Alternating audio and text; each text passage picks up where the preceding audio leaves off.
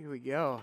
Um, Kim, we you might have started something there. Phil and I were trying to focus on what you were saying after that, but um, I think I want to be more of a embracing community than a than an accepting community. Like that is that language very much on par with who we who we are and who we want to be. It's great. Struck a struck a chord. All right, friends. Um, Bethany tells me, Keith, nobody needs to hear your 10 minute recap every week at the beginning of your sermons. So, we're going to pretty much hop right in. Uh, I'm going to say two things, and I'm going to keep it very, very brief. Number one, if you haven't been traveling with us the last two weeks, you can catch up through the podcast. Okay. Uh, number two, we, are, we have been working through Genesis 1 and 2. Genesis 1, the big idea is that God creates and is into creating communities and cultures of goodness. All right?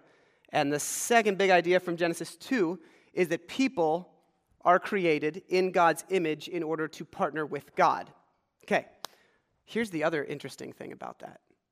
In Genesis 1, God is mighty and mystical and above all and, and just lofty. And people are created as the crowning achievement, very lofty. And then you get a story that starts in Genesis 2, and God is way more personal. God walks. It's actually the first time God's name is Yahweh. At the beginning, it's Elohim, which is just creator God in Genesis 1. Genesis 2, God has a name. God walks through a garden. God works with God's hands. And people, lofty in Genesis 1, are made from dirt in Genesis 2. So what we get is we get this incredible balance of both the high and mighty and holy and the great calling and the very earthy personal nature of both God and people. All right. And so we're, we're traveling and continuing in that. Uh, we, we continue to remind people that Genesis is a meaning making document, far more than a scientific document. Never was intended to be. That's a modern approach. Genesis is a meaning making document that is primarily concerned with who and why of our origins rather than how and when. Okay? All right. So we get this great story, um, and, and, uh, and it's leading us, actually, the Genesis 2 narrative, which is slightly different than Genesis 1, to help emphasize and magnify people. Uh, that continues, where Genesis 3 is a continuation of that story that begins in, in the third verse or fourth verse of Genesis 2. Uh, so, this is the first time we really dive into, truly dive into the relationship between humanity and divinity. And spoiler, right off the bat, it does not go so great. Okay, so if this is your first time encountering this story, uh, we're, we're going to lay it out there. But, second spoiler, this is actually a story about reality and redemption instead of failure and sin. So, we're going to do some paradigm work today. This is a story about redemption. So I want you to listen and look, not about destruction. And this is the beginning of a story that is incredibly hopeful, and I want you to see it as a story of redemption. So, we're going to kind of work our way through and have some fun with it, um, but, uh, but we'll, we'll, see, we'll see where we head. So, uh, all right. So, we're just going to hop right in. I have most of these up here uh, that, we'll, that we'll work from. But we're just going to kind of take our time uh, and, and work through this story and, and see what God's up to and, uh, and see how it might form us in a new way. Because remember, this is our story. This is our Genesis, the story of the people of God and understanding who we are, what it's all about. Now, the serpent was more crafty than any of the wild animals that the Lord God had made. Okay, so this is, by the way, happening right after um, we, you know, people are created. There's no partnership that can be found for the man. And so God creates a woman, and the man goes, Oh my goodness, this is my equal, finally. This is, this is someone who is like, just like me. Bone of my bone, flesh of my flesh. That's what it's supposed to be about, not what we twisted into with gender dynamics. Um, this is someone who's just like me on an evil, even ground to work with and partner with. So, They've been told that they're supposed to do all kinds of good stuff. They're supposed to work the land. They're supposed to partner in the garden, and that they're, so, they're free to eat from anything except there was a tree that's called the tree of the knowledge of good and evil that they're not supposed to eat from. Okay? They're free to eat of any other tree. All right. So, here comes the woman and the serpent. Serpent comes up, says to the woman, Did God really say you must not eat from any tree in the garden? See, right off the bat, we have this like twisted twisting of what's real, right? Twisting of what's reality. So God says, Hey, there's a limitation. I'll explain it later, but you just need to trust me for the moment. Don't eat that tree. Everything else is great. And the serpent says, Did God really say? Unbelievable, this guy. Unbelievable that he would do this to you. Create all this wonderful stuff all around you and then not even let you eat it. Twisting, twisting, right? And the woman says to the serpent, she like buys it. Well, well we, we may eat fruit from the trees in the garden, but God did say you must not eat from the tree that is in the middle of the garden, and you must not touch it. As I recall, I don't actually remember seeing that second command that she just added, this extra parameter. So we don't know if she came up with this because she's like, yeah, he's such a, you know, killjoy, or if Adam was like, I can't trust you with anything, so don't even touch that tree. God told me not to eat it, but I'm going to just make it harder. This is what Pharisees do, right? This is the, you know, so we see Phariseeism right off the bat. Maybe. We don't know. All we know is that the story has only gone one conversation deep, and it's already changing from what the truth was at the beginning. Tell me if that's not human nature, right? Like this is this is a story about humanity. Remember, this is us. Ah, let's let the cat out of the bag. Okay. Eventually, we'll see that it's us. All right.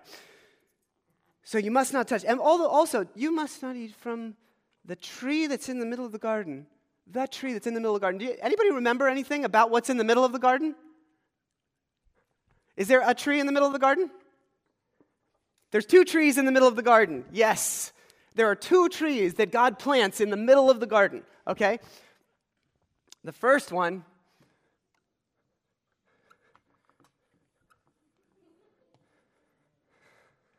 All right? The first one is the tree of life. This is not the best color, but here, I'm going to shade it a little bit.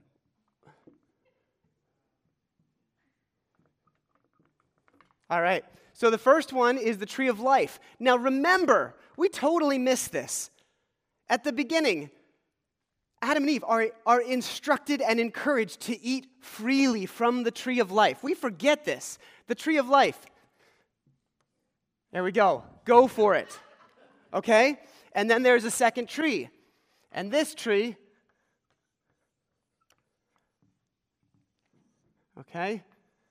This tree is the tree, it's a super clunky phrase, the tree of the knowledge of good and evil. Okay, confusing. Seems like a weird, arbitrary thing for God not to want people to eat from. But don't do that one. So there is a tree in the center. It's called the tree of life, and they are encouraged to eat freely from it. But she says, yeah, we're not allowed to eat from the tree that's right in the middle. You know, this is the center one, the one that's off limits, we're just longing for. Or you will die. Now, there's. yeah, let's keep going. Okay. You will not certainly die, the serpent said to the woman. Now, God does instru- say this in the instruction Don't eat from the tree of knowledge of good and evil, or you will certainly die.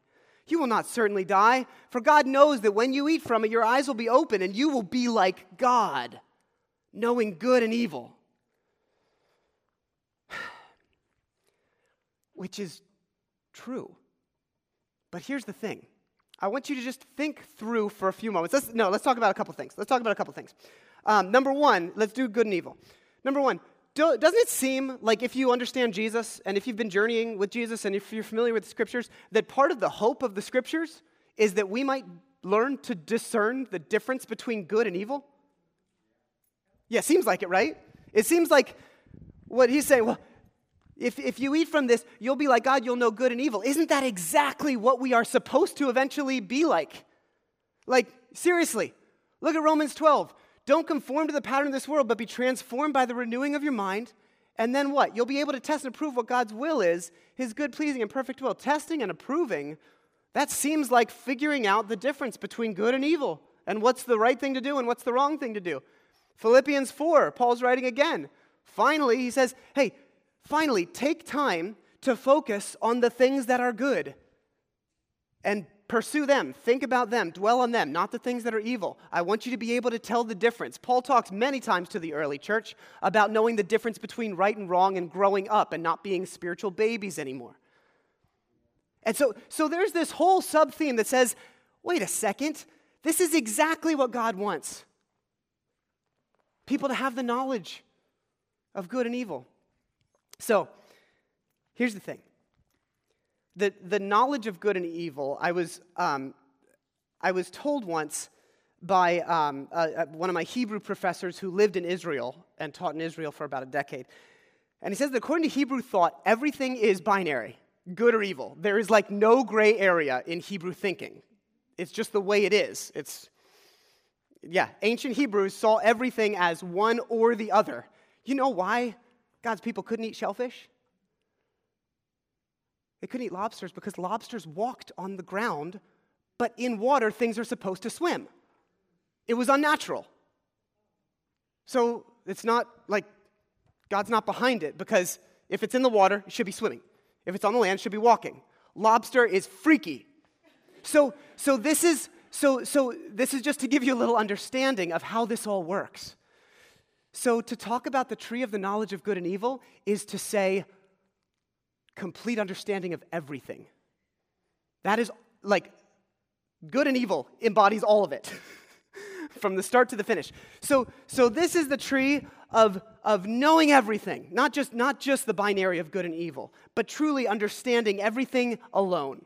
All right? So you've got the tree of knowledge of life that people are invited to do whatever with. And you've got the tree of the knowledge of good and evil that is not theirs to eat from, the tree of knowing everything. The chapter places a choice before human beings. And the choice is will you eat from the tree of life which is about confidence, faith, trust, relationship, and fullness with God, living forever? Or, or will you instead reach for this understanding on your own of anything that you can figure out, and therefore leading to self sufficiency, independence, trusting only yourself, and no longer needing God to help walk with you through these things? So, so this, is, this is what's happening, all right? When God says, don't eat from this tree or you will surely die, God is saying, listen, if you decide to go in your own independent way, figuring things out from, for yourself, I'm not going to punish you by killing you. What's going to happen is you're going to experience death because you're going to start killing each other. And how many generations does that take? One. One generation one generation before people start killing each other. And so, so this, this idea is listen, listen, if you're, if you're trying to, to figure everything out on your own, independent of the way that I am trying to lead you in relationship, it's going to destroy you. And that is really important to keep in mind because of what happens in just a little bit, all right? So keep that in the back of your head. All right, so um, are we at, uh, yes. All right, so they have this, this whole series of half truths that happen um, with, with uh, the, the conversation between um, the serpent and, and the woman.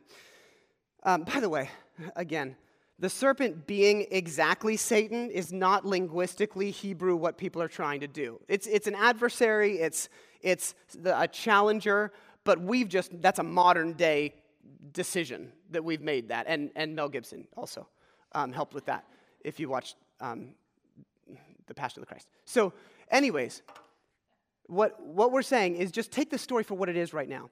Uh, so, so she's tempted, she gives in, she sees that the fruit of the tree was good for food and pleasing to the eye, and also desirable for gaining wisdom, right? Which again, is gaining wisdom a bad thing? Read the book of Proverbs. It is not a bad thing, but the way that you pursue it is the problem. So, she sees that this is valuable, desirable for gaining wisdom. She took some and she ate it. She said, Oh, this is good. She gives some to her husband who was with her, and he ate it. Then both of them, the eyes of both of them were open, and they realized they were naked. So they sewed fig leaves together and made coverings for themselves. So what you see here is you see, you see a loss of innocence. Like we, we look at this as like the original sin and the first sin, and there's, there's a piece of that. But what we see is all of a sudden they grew up way too fast. They weren't ready to grow up in that way yet. They were children. So imagine a child who's three years old running around in diapers around the house and around the neighborhood, and all of a sudden you give them the wisdom and the insight of a 25 year old, and all of a sudden, what do they do? They shriek and go into their room and slam the door, right? Wisdom is valuable, but the way you attain it and the speed at which you attain it and who you attain it from matters so much. And this is what we're starting to see here. So, what ends up happening is they, they realize that they're not wearing any clothes. By the way, the kids in Kids Life who are working this story out um, will be doing some role playing, but there is a, a lanyard with a sign that says naked, just so you know. I, I'm just gonna, no, all right just led some interesting conversations in the Miller house this week. Uh, so, all right.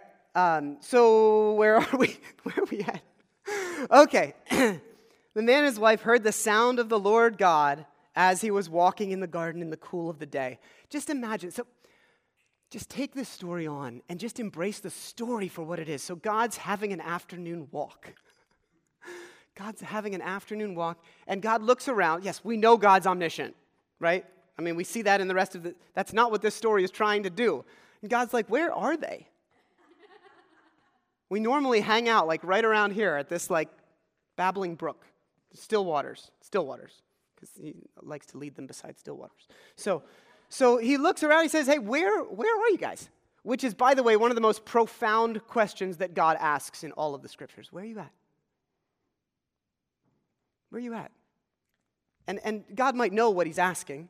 And what, what God is asking is, why are you hiding? Why aren't you coming toward me? What's, what just happened? And they answered. And Adam answered, said, I heard you in the garden, and I was afraid because I was naked, and so I hid. So the first thing, the first experience you get of, of sin, of brokenness entering the world is shame. Okay? Shame is the first thing that comes in. And God says, Who told you that you were naked? Um, and and uh, have you eaten from the tree that I commanded you not to eat from? Did you do the one thing I asked you not to do? And of course, the second thing that enters right after the shame is the blame shift. Talk about humanity, man. Talk about humanity. So, the blame shift the woman you put here with me, she gave me some fruit from the tree and I ate it. Don't look at me. So, God says to the woman, What, what have you done? And she goes, Don't look at me and, and she says, Well, the serpent deceived me. So, so we, get, we get shame, we get blame shifting, and we get shirking responsibility. Foundations of human behavior. oh my goodness, there's so much here. But all right, so, so what happens here? So there's the, the accounting of the, the basic storyline leading up to this. And so then what we get is we get God kind of going off in almost poetic form of what is often called the curses, the, the, the, consequences, okay? And so he, he says to the serpent, We have no idea what this thing must have looked like before, but he tells him now he's got to crawl in his belly. So apparently, they all used to be like salamanders. And then God's like, Well, now I'm going to take your legs off. Um, so we, but anyways, remember, a document this like this that is ancient it's, it's, it's spirit breathed and it's inspired but it also held ancient worldviews this was a document to say how things happened how things came about why are there snakes that crawl in their belly well they, they look a little shifty to me i've always felt that way i ran, I, I ran literally ran over one last year because um, i'm a trail runner and i stepped on a, a snake I, I don't like snakes i hate them i love animals hate snakes and I, and I literally crushed his head with my heel uh, because he was a small little guy. And I, I ran away and I jumped like six feet in the air, you know, sprungboard off, and that did not help him. Um, but, but, anyways, I ran away and I, I felt this really weird mix of compassion because I truly do love living things um, and like vindication because they have terrified me so many times out there alone on, on the trails. But I do hope he was all right. Um, I'm sorry. What on earth? Okay, friends. All right, I'm gonna. Oh, yeah, the curses. Okay. So, so, um, so God says to the serpent, Because you've done this, cursed are you above all livestock, all wild animals. You're going to crawl in your belly, you're going to eat dust all the days, and I'll put enmity between you and the woman, and between your offspring and hers. He will crush your head, and you will strike his heel. Now, that actually is considered what's called in Greek language the proto euangelion, the first glimpse of what would ultimately be the good news. Okay, so that's where people make the connection between the snake and, and Satan.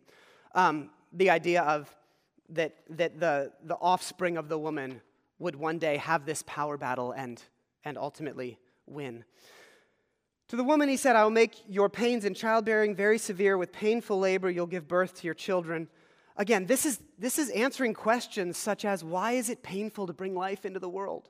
Why is work hard? Because Adam, in a moment, he says, um, Because you listened to your wife and ate fruit um, cursed is the ground because of you. Through painful toil, you'll eat food from it all the days of your life. It's going to produce thorns and thistles, and you'll eat plants of the field. By the sweat of your brow, you'll eat your food until you return to the ground, since from it you were taken. For dust you are, and to dust you'll return. So he talks about how death is now going to enter the equation, never was before. But all of these things help answer big, deep questions about humanity that people were asking. Why is there pain and suffering? Why is there evil in the world? And it's because perfection was broken at some point. And, and, and it, it's traced back to the fact that people and God are not living in full unity. That's the, that's the ancient wisdom answer that I think there's a ton of truth in still today. But, but that's the questions that were being asked. Now, I do have to say one thing about it that I skipped over at the end of verse 16. Um, did I put it in here? No, not yet. Okay.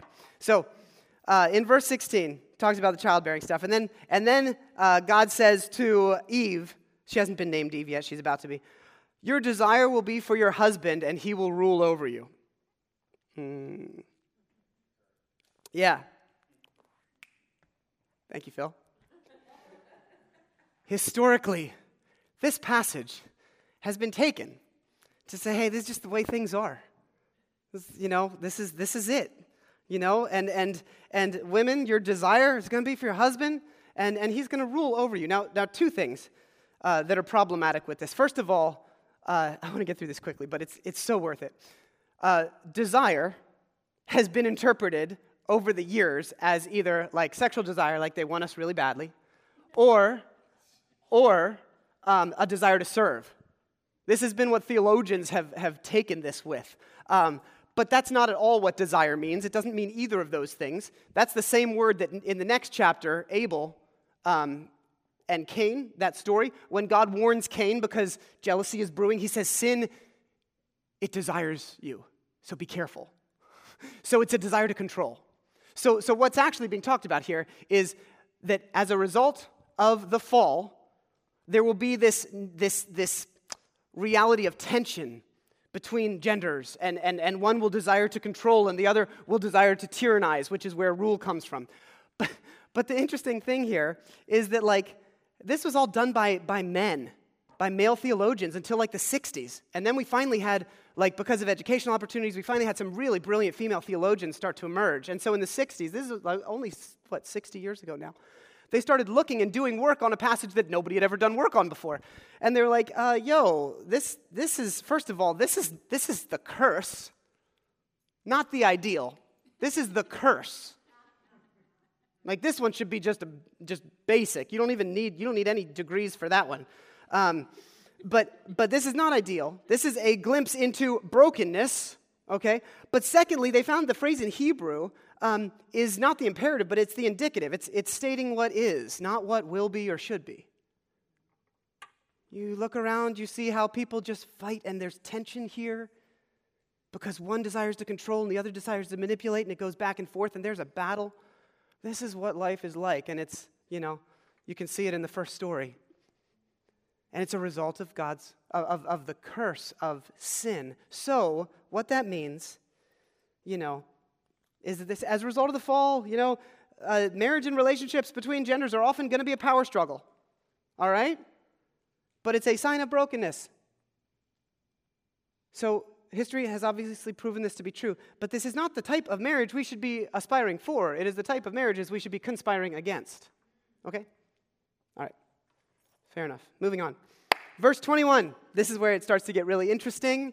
All right. So, um, Adam names his wife Eve because she would become the mother of all of the living. So, this is the first time that childbirth is talked about. And so, what we get, again, the names are just cool. Doesn't mean anything here or there. But Adam is earth, the earth.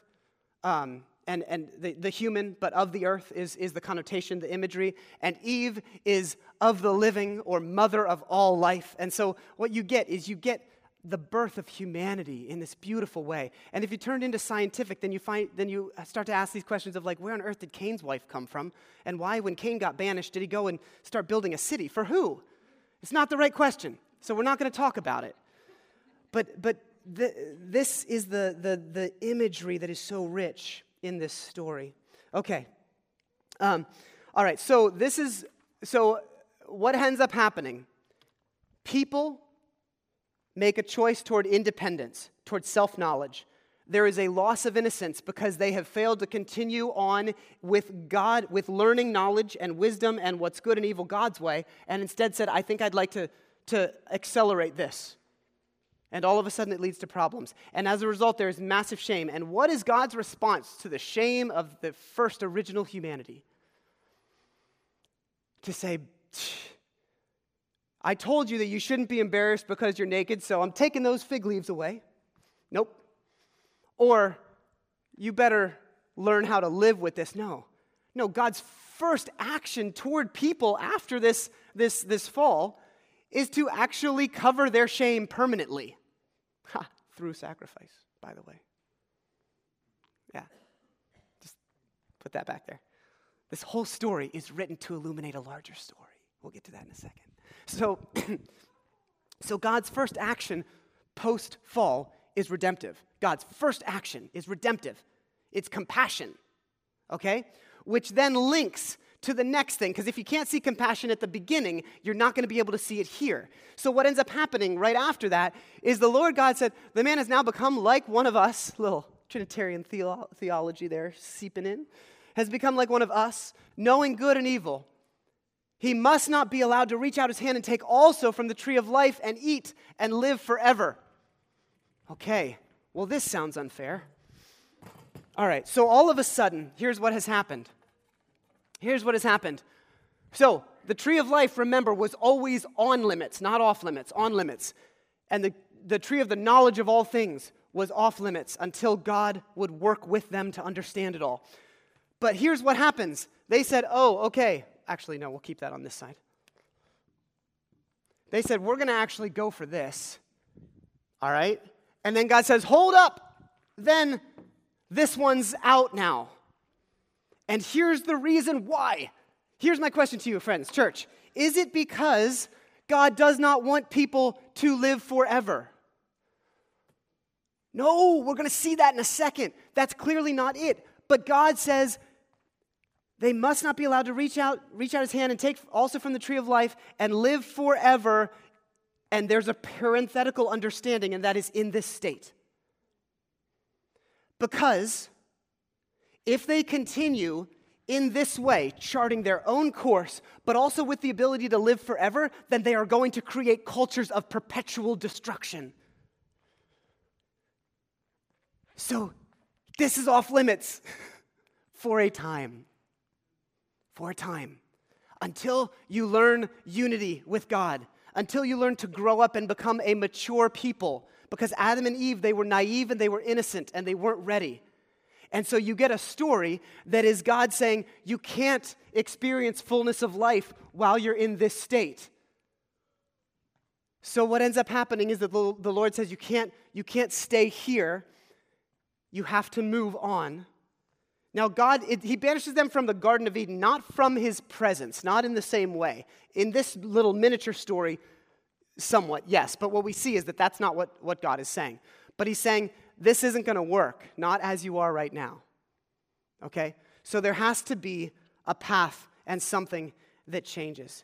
Um, and so, what is so, so fascinating right after this, um, so he drives the man out and he placed on the east side of the Garden of Eden um, a, uh, an angel, and this angel's got a flaming sword back and forth guarding the way to the tree of life.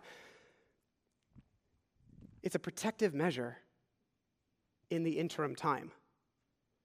That's what this is. Until the right time, you can't eat of this, okay? It will destroy you.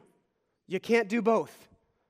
You can't, you can't have, you can't experience the fullness of life while saying, I'm going to be independent, figuring everything out, for my own, doing what I want at my speed, at my pace. It's, it just won't work. There's going to be something off in your alignment, and eventually you're going to rationalize the wrong thing and you're going to start destroying people. Okay?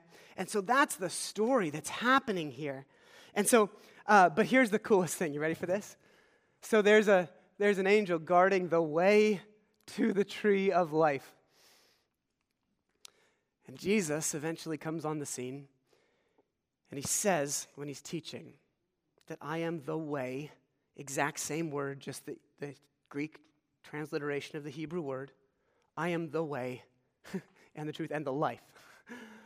but you get this balance between saying, right now in this state, you can't experience the way to life. And Jesus says, I'm coming and I am the way to life. And, and, so, so this is it. This is the beginning of the story. And we can't understand the first beginning of the story unless we understand the end of the story. Okay? Um, will you trust and listen to God and find God's ways to find life, or will you go about deciding your own way? When the connection to the author of life is cut off, death will follow.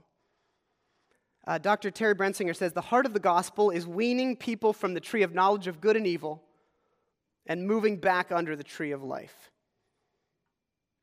And that is ultimately the, uh, the hope. Because look at this. Revelation, by the way, is the story of God's ultimate redemption.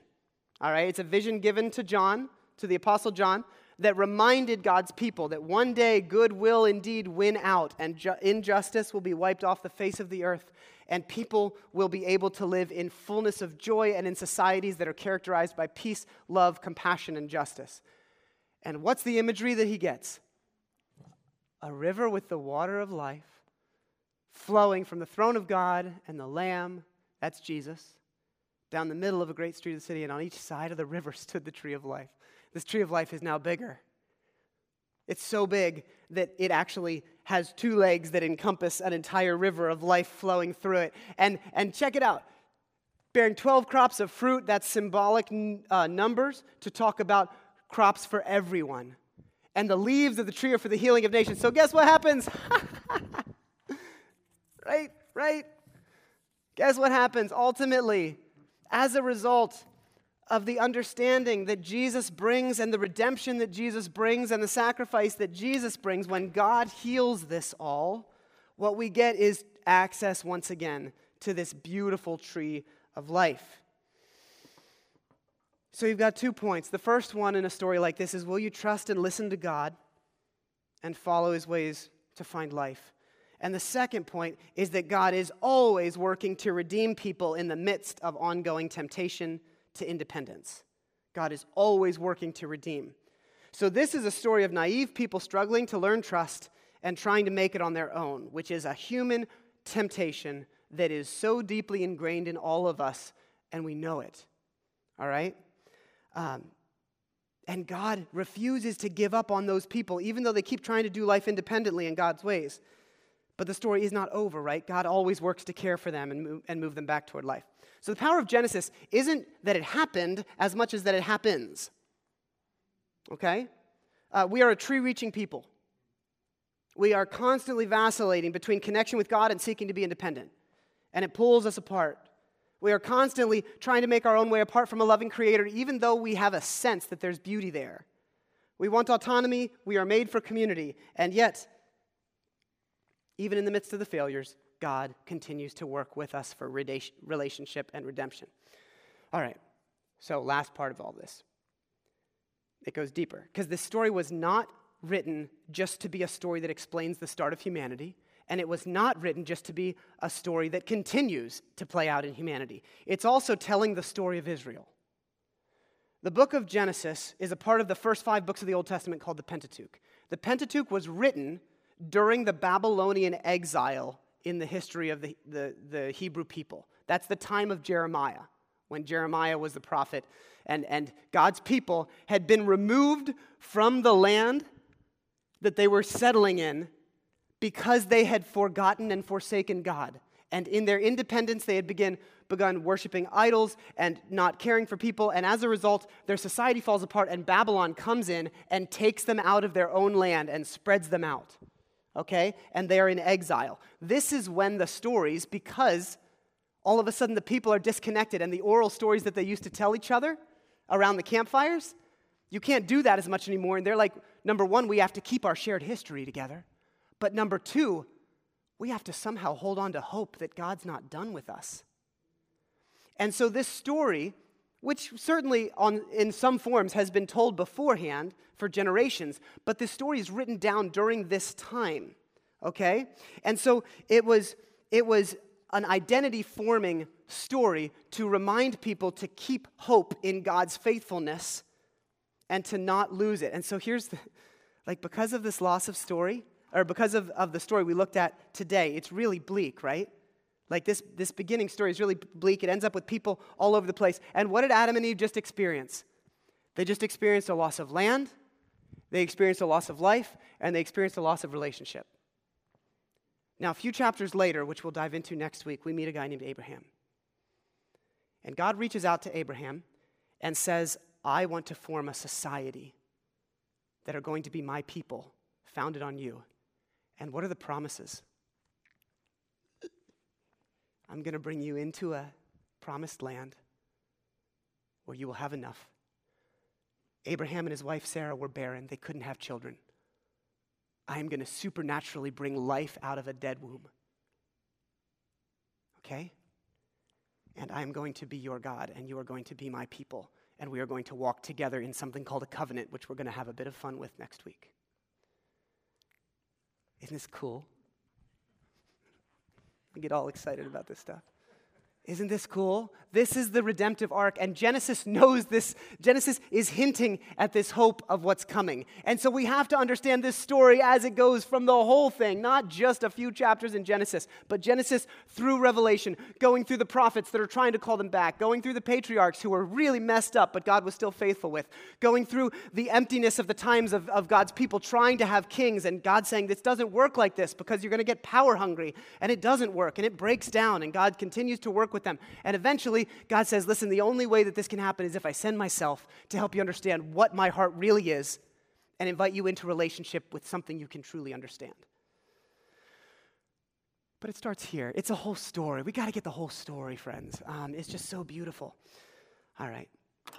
Um, but for now, God is always redeeming. And it's not contingent on us getting it right. There is redemption on the first pages of our whole story. From the first to the last pages, there is redemption, there is sacrificial love from the Creator. Um, and, you know, we should not read it like the original Hebrew people read it, to be honest. Because they read it holding on to hope that maybe God will rescue us one day. We are on this side of Jesus. The ultimate redemption has occurred, right? So, breaking the power of the curse and opening us up to freedom and life with God. This, so, the sacrifice of and, and love of the Creator is made known fully on the cross. But yet, we got to admit, right, that we still long for that ultimate taste of Revelation's tree of life. Like, we still long for it. We still feel like we're in the midst of a redemptive arc, don't we? Because we are. So, we sit with this story in gratitude and in hope and holding together these weird truths that redemption is unearned, that redemption is ongoing. Oh, thanks, forgot I made a slide for this. And that redemption is already accomplished. So, so we, this story moves us into that. It's unearned, it's ongoing. We still need redemption every single day. God, help draw me toward the tree of life, not toward the tree of me figuring out all of life on my own, also known as the knowledge of good and evil. And put me at peace because I know that ultimate redemption has actually been accomplished. The tomb is empty, the pressure's off, and I can walk in life. Woo! It's a good message. That's, that's, the, that's the scripture story, not mine. Good message, right? Tap God on the back. Um, okay. Yeah. If you're wondering about all of this and be like, this is a different take on like the most depressing chapter in the Bible, um, just remember this the stories of the scripture were written to show something surprising. The reason that we don't talk a ton about sin is because we all get it. There's nothing surprising about sin. You don't have to explain it. We all know it, we all feel it. Like, we all get the brokenness and the selfishness and the propensity to do our own thing. The surprise is the redemption of a God who cares so much that God continues to change the plans to work with people and to, and to rescue. So, that's where it comes down at. Awesome. All right. Um, may that be good news for us today. A God always willing to restore broken relationship, even from the first pages. Oh, good stuff. Let's pray just for a moment, and then uh, we'll throw some questions up on the screen and have just a couple minutes for dialogue.